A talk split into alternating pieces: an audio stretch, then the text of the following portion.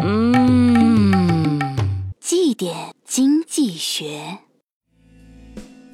和闺蜜逛街时，看见有人在推销木瓜，说木瓜可以丰胸，我就买了几个。走的时候，老板从上到下打量了我，看了又看，默默的又给我多塞了一个。看吧，有些时候你根本无需动口，对方就知道了你的需求、你的痛点。纵观全球金融市场，这大概就是所有机构都致力于机器人理财的初衷。在智能化极大发展的今天，机器人理财管家的目的就是把专业复杂的事情交给机器人去做，而呈现在客户面前的是投资尽可能的简单化，把人的时间解放出来去做更有意义的事。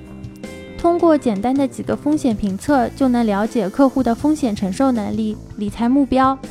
让投资者省去不会投资、无固定时间投资等烦恼或痛点。不管资产规模大小，都可以成为机器人的早期服务客群。通过机器人实现攒钱、财富增值的梦想，完成为孩子准备一笔学业金、攒点养老钱、准备一笔旅游基金等一个个小目标。